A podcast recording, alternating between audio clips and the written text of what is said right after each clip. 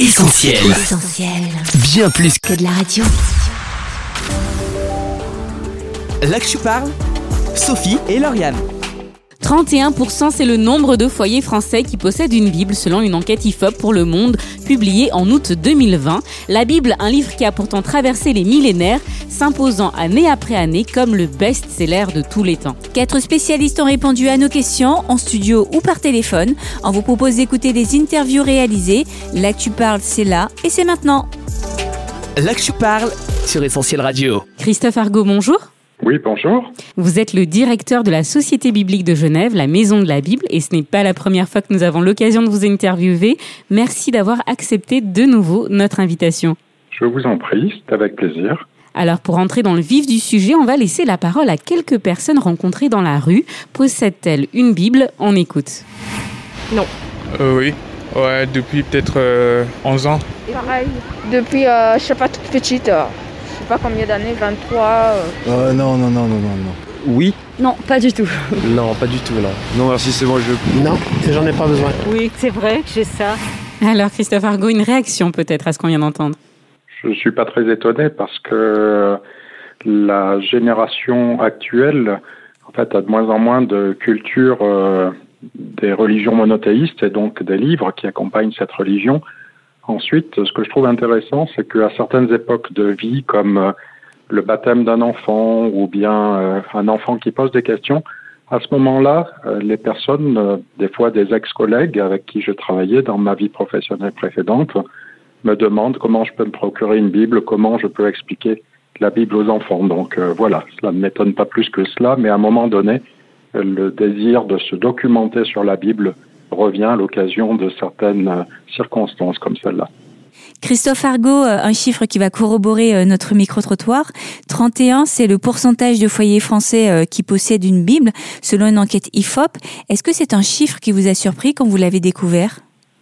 Oui, cela m'a surpris parce que j'aurais pensé qu'il était plus élevé que ça en réalité. En revanche, je serais aussi assez intéressé de voir combien de personnes lisent la Bible en pourcentage par rapport à combien l'ont. Effectivement, des chiffres qui peut-être diffèrent. Alors si vous êtes avec nous aujourd'hui, Christophe Argot, c'est pour nous parler euh, de l'événement 2020, l'année de la Bible. Alors déjà, qu'est-ce qui euh, a fait que cette année 2020 a été décrétée année de la Bible et euh, qui en a été à l'initiative? Alors, l'année de la Bible a été décrétée par l'Alliance évangélique mondiale pour promouvoir la lecture de la Bible et diverses activités autour de la Bible sur tous les continents. Et l'événement Année de la Bible 2020 en librairie et ailleurs est une déclinaison de cet événement global, déclinaison dans le métier du livre pour la Suisse et pour la France. Alors justement, quels sont les objectifs de cet événement?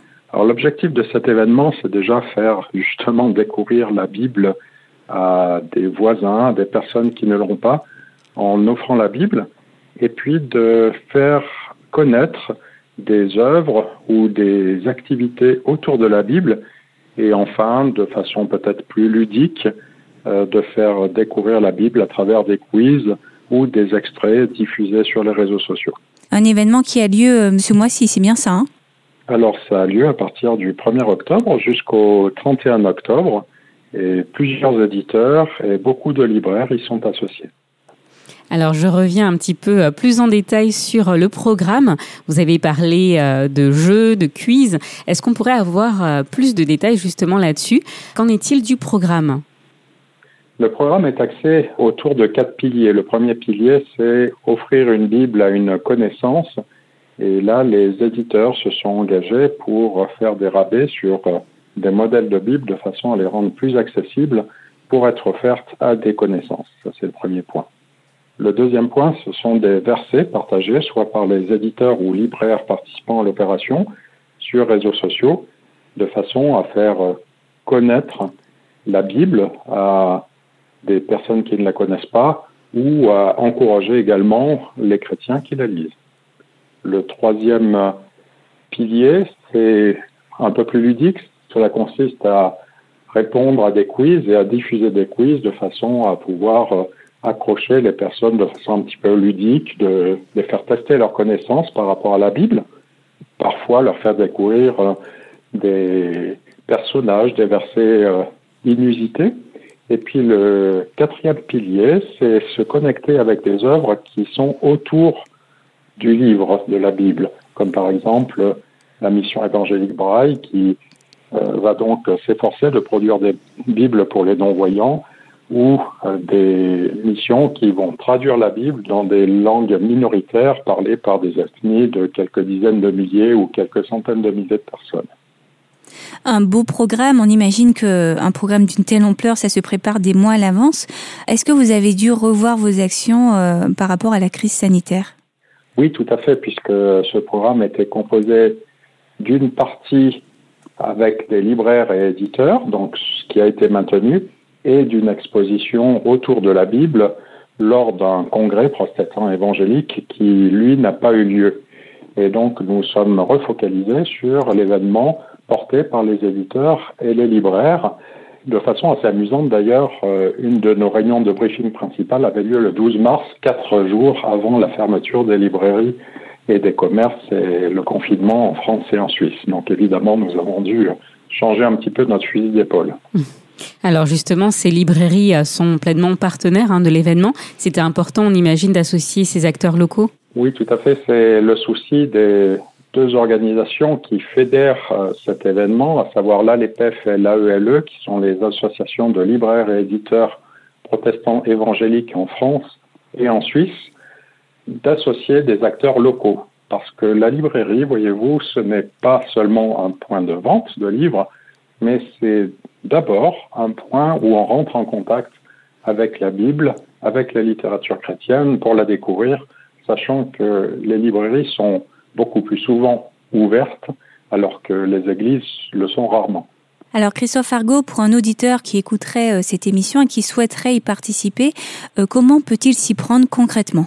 Alors c'est aller sur euh, le site Année de la Bible 2020 où l'on peut se connecter de façon pratique avec les activités que j'ai décrites tout à l'heure.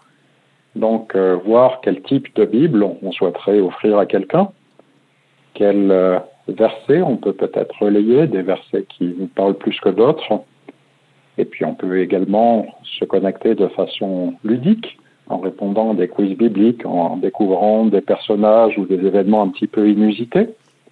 Et puis enfin, en découvrant des actions solidaires que l'on peut tout à fait soutenir, mais on soutient d'autant mieux ce que l'on connaît bien.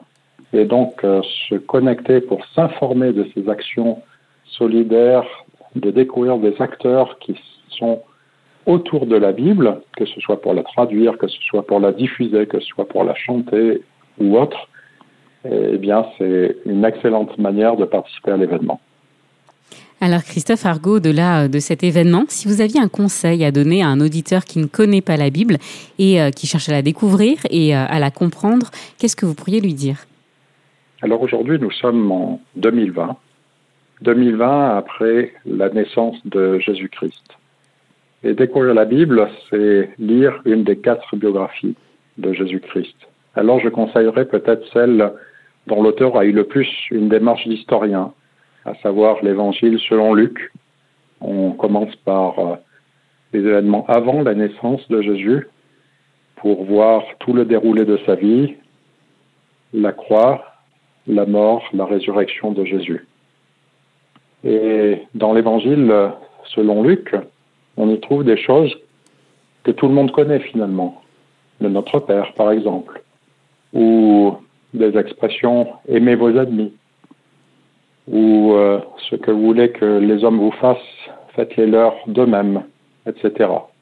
Et personne ne peut dire qu'il ignore complètement la Bible, puisque la Bible est un monument de notre histoire, un monument de culture, et donc, je pense que le lecteur sera heureusement surpris de voir des textes qu'il connaît déjà sans savoir que ce sont des textes de la Bible. Donc, l'évangile selon Luc, et puis ensuite lire l'histoire de l'Église primitive dans les actes des apôtres sera certainement une excellente manière de découvrir la Bible.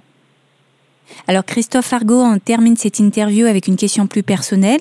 Le site internet officiel de 2020, année de la Bible, présente la Bible comme, je cite, ce trésor impérissable qui a profondément modelé euh, l'histoire de l'humanité. Comment ce livre vous a personnellement marqué et euh, comment il vous marque encore aujourd'hui? J'ai été en contact euh, dès mon plus jeune âge avec la Bible puisque mes parents la lisaient avec leurs enfants. J'ai eu le grand privilège de pouvoir avoir un regard objectif et relativement complet sur la Bible très jeune. Ensuite, euh, la foi de mes parents est venue ma foi personnelle à l'âge de 16 ans. Et donc, euh, je lis la Bible à peu près quotidiennement. Et c'est le livre que j'ai le plus lu euh, depuis l'âge de 16 ans parce que c'est non seulement un livre qui structure une façon de voir le monde, une façon de voir les choses, mais c'est un livre par lequel on rencontre une personne, et pas n'importe laquelle. Cette personne, c'est mon créateur, et puis c'est aussi celui qui est mon sauveur. Eh bien, Christophe Argot, merci. Merci pour votre intervention. On rappelle le site de l'événement www.annéedelabible.org. On espère en tout cas que 2020, année de la Bible, atteindra ses objectifs, une plus grande lecture de la Bible. N'hésitez pas à nous donner euh, des nouvelles et excellente continuation à vous. En attendant peut-être une prochaine émission. Merci beaucoup et au revoir et peut-être à une prochaine émission en effet. Avec plaisir. Merci beaucoup. Au revoir. À bientôt. Là que je parle, Sophie et Lauriane. Il est l'heure de marquer une courte pause en musique avec Irène. À l'occasion de 2020, année de la Bible, la jeune artiste chante pour nous l'un des textes les plus connus de la Bible, le célèbre psaume 23. L'éternel est mon berger, je ne manquerai de rien. Là que je parle, Sophie et Lauriane.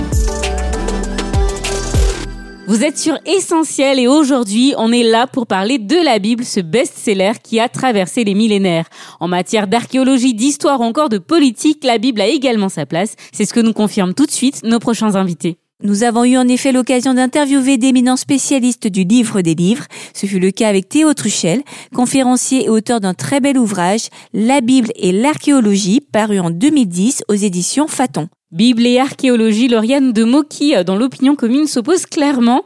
Théo Truchel avait euh, alors mené son enquête en faisant des voyages au Proche-Orient, en visitant des musées, en contactant des experts.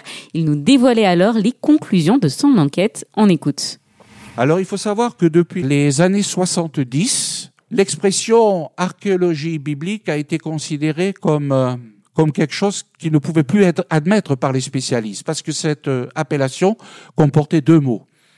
Il y a d'une part l'archéologie, qui est une science, qui ne cesse d'ailleurs d'évoluer d'une manière remarquable, et le mobile qui relève de la foi. Mais il faut savoir que si ces domaines maintenant se trouvent un petit peu séparés, parce qu'on ne peut plus dire archéologie biblique, moi personnellement, quand je m'adresse à mes auditeurs, je parle de, l'archéologie liée au monde biblique. Donc je fais bien la différence entre les deux. Cela étant dit, cela étant dit, il faut savoir que la Bible a été un levier qui a permis, premièrement, à l'archéologie de naître, de se perfectionner. C'est au début, dans les années 1800, qu'un pasteur d'une grande université américaine a décidé de visiter ce qu'on appelait à l'époque la Palestine pour y déceler, pour y trouver des indices qui pouvaient confirmer la Bible par des recherches archéologiques. On ne parlait pas encore d'archéologie à cette époque. Et lorsqu'il est rentré aux États-Unis, il a écrit un ouvrage qui a eu un retentissement considérable, qui a éveillé la curiosité, suscité les vocations. Et c'est indique qu'à sa suite, d'autres sont allés arpenter la Terre Sainte. Ensuite, il y a eu des aventuriers qui cherchaient à faire bonne fortune. C'est d'ailleurs à partir de cette époque que nous trouvons des pièces que ce soit au British Museum de Londres, à Paris, le musée de Turin, le musée de Berlin, et aussi dans certains grands musées américains.